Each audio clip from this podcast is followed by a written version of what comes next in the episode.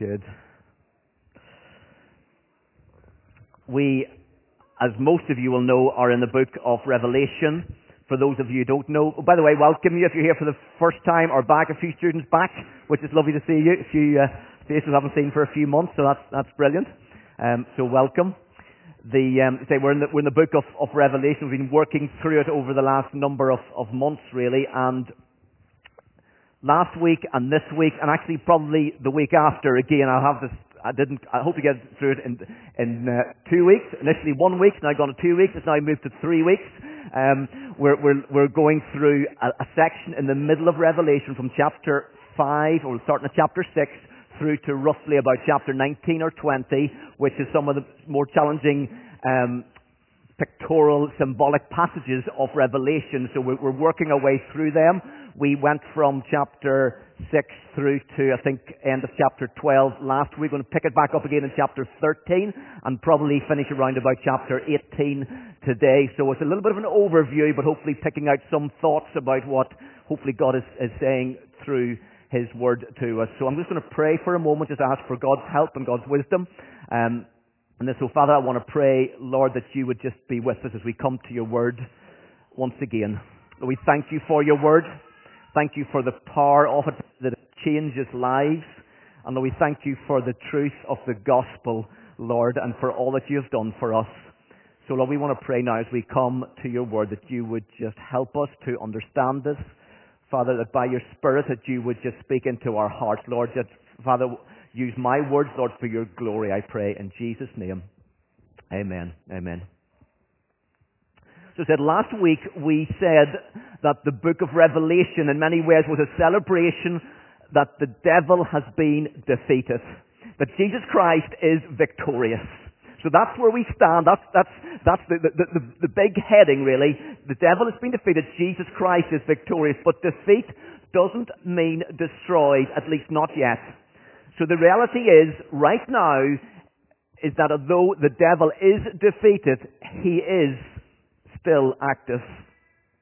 So as we move into chapter thirteen, John now sees a vision of the dragon, which is the devil. This is Satan standing on the seashore, and two beasts rise up either side of this dragon. One comes from the sea, the other comes from the land. And the dragon delegates his power to these two fantastical creatures. One is identified only simply as the beast, which makes war on the saints and on the church of God. In fact, and curses God. You read that in chapter thirteen and verse four. The other is identified as a false prophet. It's another beast, but it arises and it convinces the people to worship the first beast. That's verse eleven. Now, these are the devil's two henchmen. They're primary agents through which he operates within our world, and he's actually making war against God's people.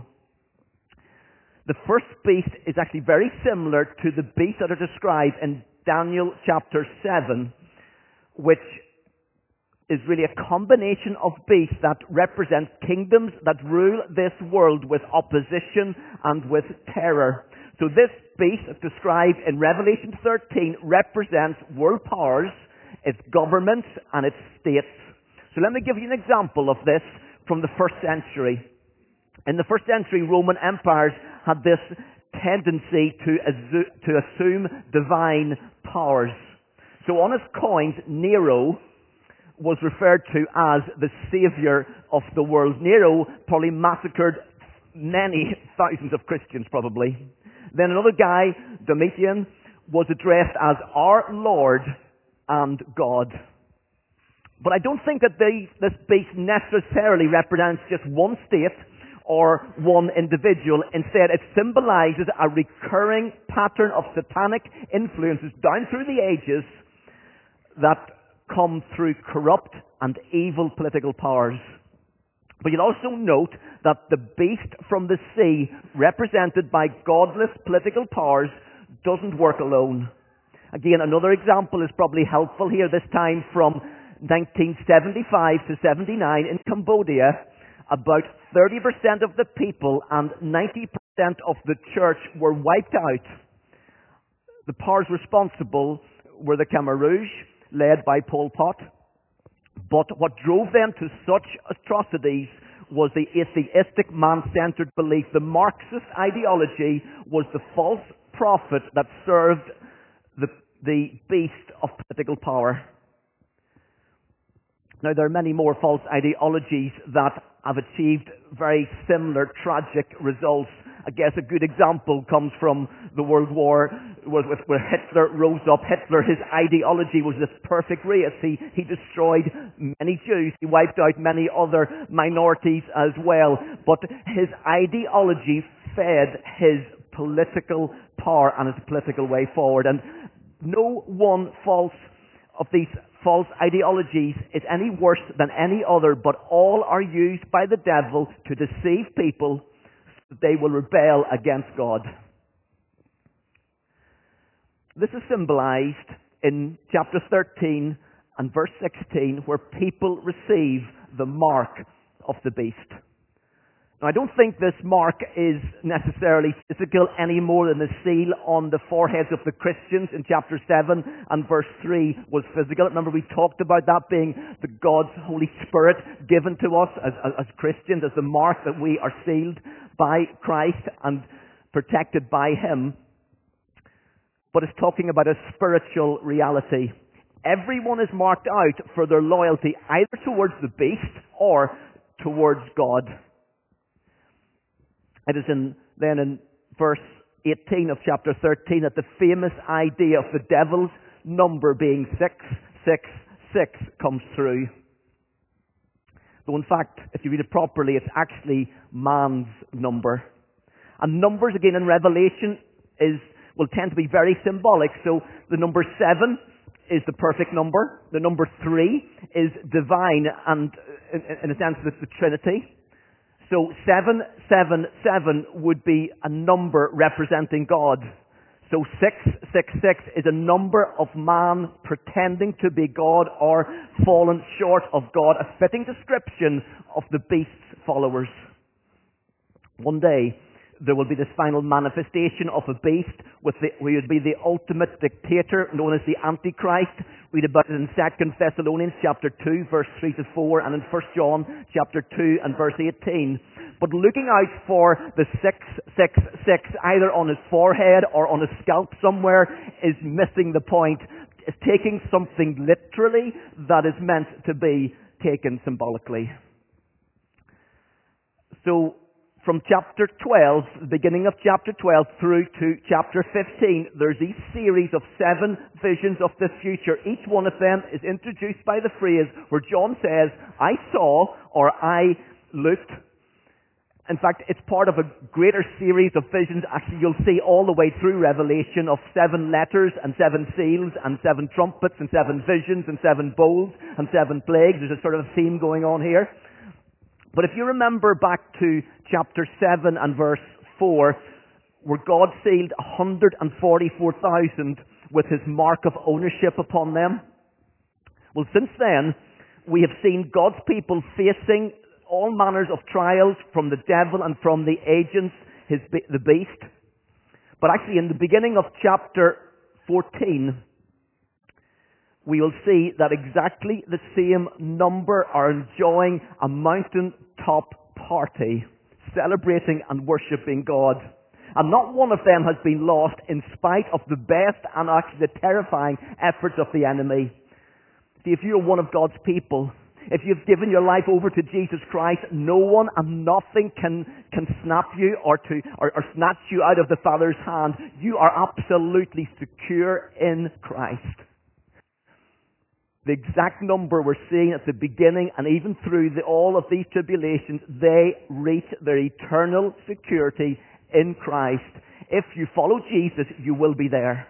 And you will join with Jesus and His righteous followers and, as, and celebrate in Zion. Now, Zion is an Old Testament name for Jerusalem. Read about it in Psalm chapter two and verse six. And it, it became the name for the end-time city of God. And in the same way that God's Old Testament people were heading up to Jerusalem every year, so we are pilgrims on a journey. We're heading towards the heavenly city, and we're not wandering around aimlessly in life. We have a clear destination. We know where we are going. We're heading to Zion. We're heading to the city of our King. In fact, this is what John Newton wrote about in his hymn, another great old hymn, Glorious Things of Thee Are Spoken, Zion's city of our God, God whose word cannot be broken, form thee from his own abode. On the rock of ages founded, what can shake thy sure repose? With salvation's wall surrounded, thou mayst smile on all thy foes. And there's a real sense here that this gathering on Mount Zion is both present. There's a sense in which it begins right here, right now, as God's kingdom comes on earth as it is in heaven. We start, we get a sense of something of that now as we worship and as we praise God, but it will one day come to its absolute fullness in the future when Jesus Christ comes back. Halfway through chapter fourteen, suddenly everything changes. You imagine watching a really feel-good film and then you flick the channel over to an edge-of-your-seat thriller. In this chapter, we get that kind of change of mood and scene as the picture switches from celebration to judgment, announced by three angels flying overhead, chapter fourteen, verses six to thirteen. And as they come, they are warning about the fate of those who worship the beast instead of going God's way. And this is the reality of judgment, but it's also the offer of salvation. And John's message should provoke non-believers to repent, but it should also provoke believers to share the gospel. But we all need grace.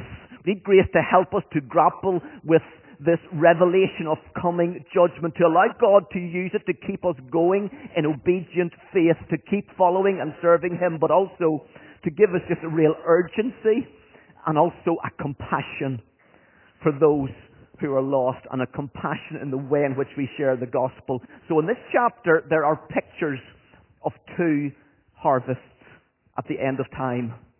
The first harvest is the harvest of salvation. It sort of comes out a little bit of what's talked about in Matthew. So it talks there in Matthew chapter three and verse twelve.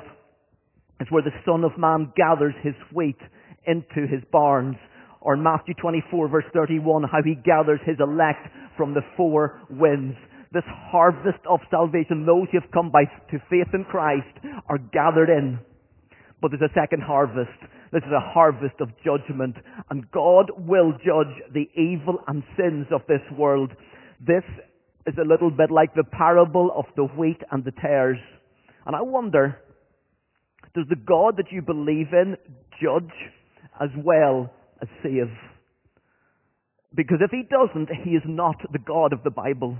Now, it's not that God delights in judgment. He really wants people to turn to him and to live for him for all of eternity. Second Peter chapter three and verse nine says this, the Lord is not slow in keeping his promise, as some understand slowness. Instead, he is patient with you, not wanting anyone to perish, but everyone to come to repentance. But in the end, he will overthrow his enemies. In the end, there is a day of judgment coming, and these two harvests are very, very real, but they're also very, very different. And after the terrifying vision of judgment, the final vision in the series of seven switches back to the, to the celebration channel. And the people of God, who in the fourth vision were praising him on the mountaintop, they're now by the seaside. Let me read to you a few verses from Revelation chapter fifteen, verse one. I saw in heaven another great and marvelous sign. Seven angels with seven last plagues laughed, because with them God's wrath is complete. And I saw what looked like a sea of glass, glowing with fire, and standing beside the sea, there were those who had been victorious over the beast and its images and over the numbers on its name. They held harps given to them by God, and they sang of God's servant Moses and of the Lamb. Great and marvelous are your deeds, Lord God Almighty. Just and true are your ways, King of the nations. who will not fear you, Lord, and bring glory to your name, for you alone are holy. All nations will come and worship before you, for you are for your righteous acts have been revealed. Revelation fifteen, verses one to three. And if you are a Christian, this is where you're heading. If you know and love Jesus, this is where you're going. So drink in the scene, be excited by it, and praise God. The raging sea is an Old Testament picture of the power of evil. It's the forces of chaos and decreation. But on this last day, this sea is going to be calm, like a mill pond, because of God's victory.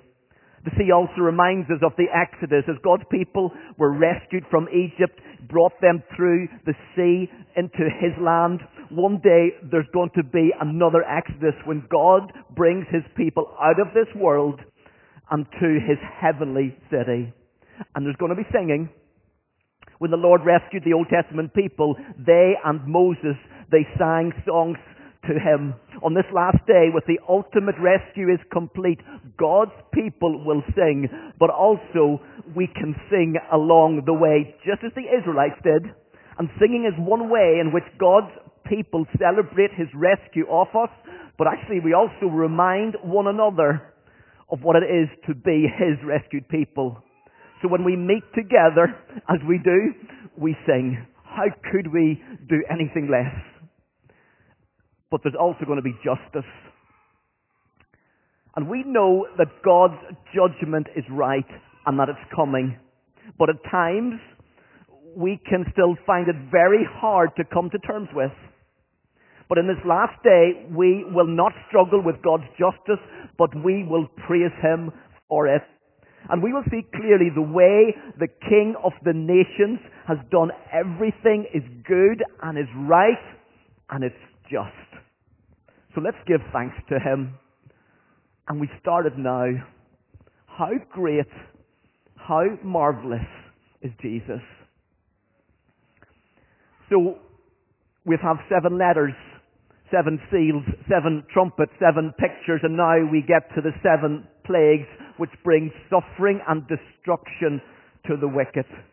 And so far, these series of sevens have provided just different camera angles, I would suggest, on the, the last period of history, the time between Jesus' first and second coming. But these seven plagues describe the final judgment of God at the end of history. Verse fifteen, chapter fifteen, verse one says, "With them God's wrath is complete." So we come to the final judgment of God. Now, this isn't just the machines of our world just somehow breaking down. This end, these end-time events are God's active, deliberate judgment on human sin. And sin is something that separates us from God. It's something that breaks relationship between us and the holy God. But if we don't understand God's character, we won't understand his judgment.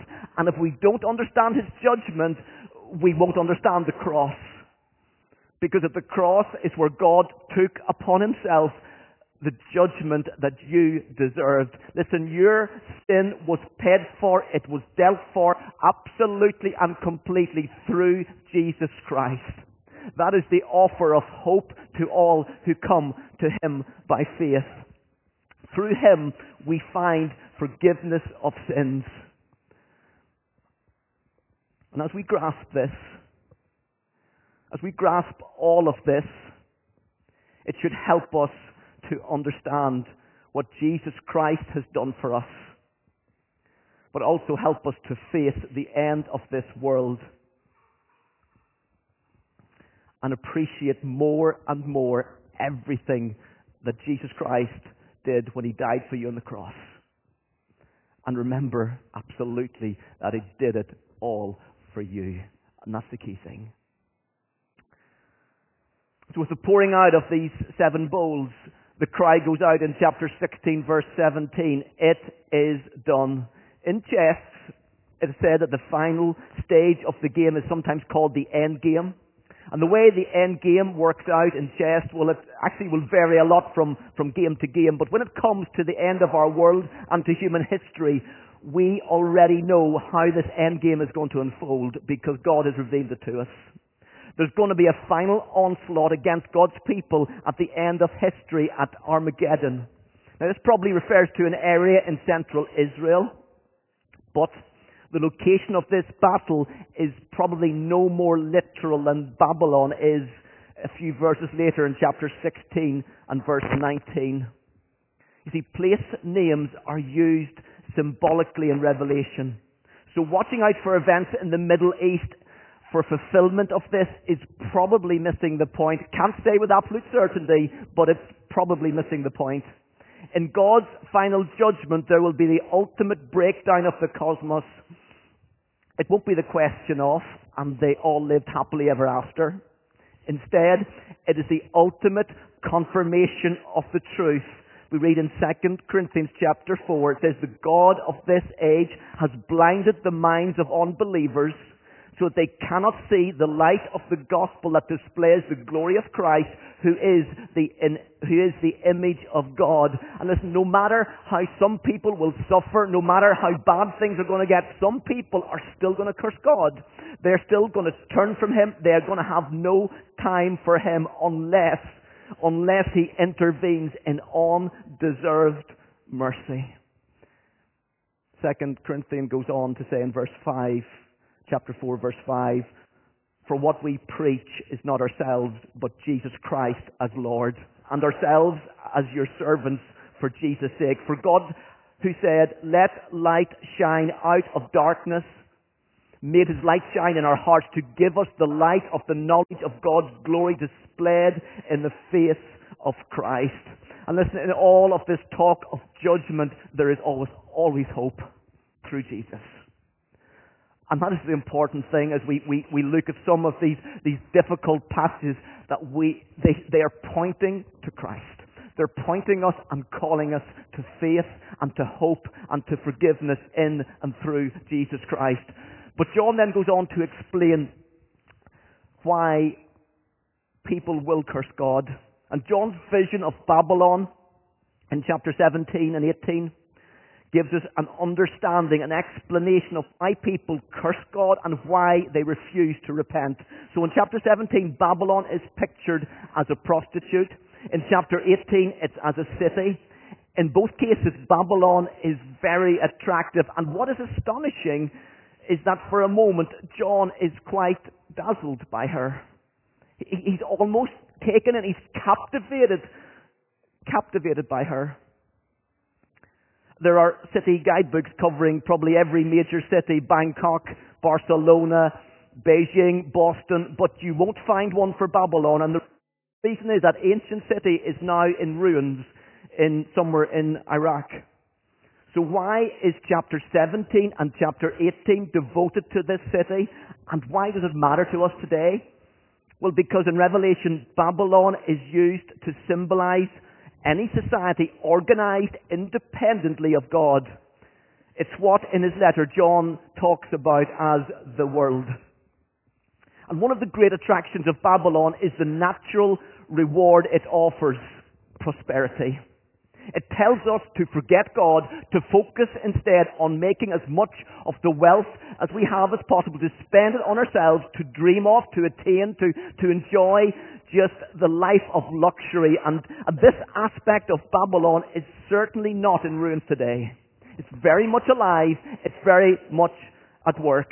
In fact, the phrase, I would be truly content if only I had dot, dot, dot, or I'd be really happy if I had that new car or that new iPhone, which is waterproof, phenomenal. Not jealous, but you know, and we, we get we get sucked in, don't we? And that's very normal for us today. And we we're all at risk of being dazzled and duped by Babylon.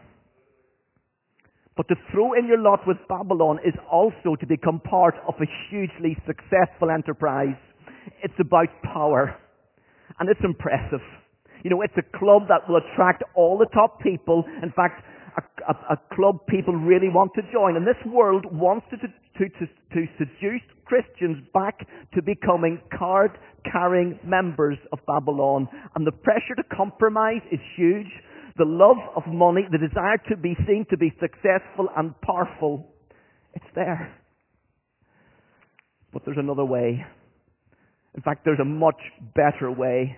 And as Christians, as followers of Jesus Christ, we are called to look towards something so much greater, so much better. You need to be living in the all-surpassing riches of knowing Christ and seeking first His kingdom and His righteousness. And if you are a Christian, it is essential that you stay spiritually awake and alert, that you keep living by faith. You seek to obey God. You repent of your sins, because one day this world is going to come to an end. And what looks so secure, what looks so certain, one day will come to an end. And this chapter shows us the attractiveness of Babylon, but it also exposes the true nature of Babylon. A world organized independently of and in rebellion against our Creator. This is a demonic alliance. And the picture here is of a woman, a prostitute, sitting on a beast. Revelation chapter seventeen, verses eight to fourteen gives us more details about this beast. The seven heads and the ten horns represent kings. But as so often in this letter, the numbers are probably just symbolic. But the point is that secular rulers and authorities will be used by the devil to promote the values of Babylon. So don't miss the force of this. A society organized without reference to God offers attractive prosperity and power, but is inspired and it's driven by the devil himself. We must not be taken in. And this demonic alliance between the prostitute and the beast makes Babylon the deadly enemy of God's people. And through the attractions of Babylon, the devil is seeking to seduce God's people away from the Lord and to tempt them into spiritual idolatry. So how do you describe your relationship with Babylon? How do you describe your relationship with this world? Are you flirting with it? Are you in love with it? In bed with it? And this chapter is a warning for us to be aware of its strategies and not to be taken in. And if you were the devil, what would you drang, dangle in front of your face to encourage you to love something more than God? Truth is, we all have weaknesses. It's good to know our strengths. It's also really important we know where we are weak.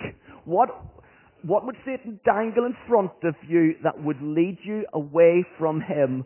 What guard do you need to put in? What protection do you need to put into your life to prevent that from happening? The reason the Bible doesn't pull any punches is because this danger is real. This is serious, and it's often unseen. Since we live in Babylon, it's hard for us even to notice her all around us. To us, it's just normal. And I would encourage you to examine your heart to see if you are being unfaithful, if you need to return to the Lord in any particular area of your life. Belfast is famous for shipbuilding, particularly famous for that infamous ship, the Titanic. And the fate of the t- Titanic probably captures in miniature the fate of human society living independently of God, considered unsinkable. One moment that ship is going full steam ahead with the party in full swing, and the next, the ship was doomed, sinking beneath the icy waters of the Atlantic Ocean. In a much greater way, Babylon has no future. Divine judgment is coming. Human society going its own way may look solid and secure, but God has marked it out for judgment and for destruction. So we are told to come out of Babylon. Now, some people have taken this command to separate themselves physically from sinful human society and have nothing to do with it whatsoever. They isolate themselves. They, they just keep themselves to themselves. They refuse to, to connect up with, with anything or anyone else. But that isn't what we find in the New Testament. Instead, we are told repeatedly, and we're called to repent of worldliness, to pursue godliness, but to be in this world but not of it. If one extreme wrong reaction to Babylon is to withdraw from society, and listen, that is not what we should be doing. We should be living for Christ within society. We should be light and salt within the place where we work or we study, wherever God has put us. The other reaction, which is equally wrong, is to become so absorbed in this world that it's, and with its values, that we just become indistinguishable. And we need to beware. Listen, we live under grace. It's God's grace that has saved us, God's grace that keeps us. We're not under legalism, under a list of rules and regulations, but we still have to ask the question, what is allowed and what is not? What does it look like to be holy and to be righteous? Is there a line that we can cross? Have, can we become so relaxed about our godly living? Do we live as Christians just doing what we think we want to do, just thinking that, you know what, my sins have been forgiven, I've got my passport to heaven tucked away in my back pocket, I'm doing okay, thank you very much? Do people look at us and just see Christians who very often enjoy the pleasures of their chosen sin, which is only spoiled a little bit by an occasional troublesome conscience or a nagging fear of consequence? Is this the impression that we're giving? Does it even concern us? It certainly should. And such behavior makes Christians look like a sham and can often cause people to turn away in disgust. So is this true of you, at least in some areas within your life? Are you living for yourself? Are you living for God? It's uncomfortable. Sometimes we need to get a little bit uncomfortable. We need to be honest to search our hearts and our lives in the light of Jesus' return. What if Jesus Christ was to come tomorrow and it was, you knew about it? By the way, there's no way you can, because the Bible tells us that no one knows the time or date. But if he was to come tomorrow, what changes would you make to your life?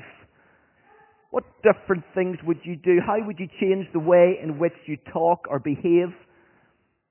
Listen, we should be living as if Jesus Christ is coming tomorrow every day of our lives. We should be living in the light of eternity all the time.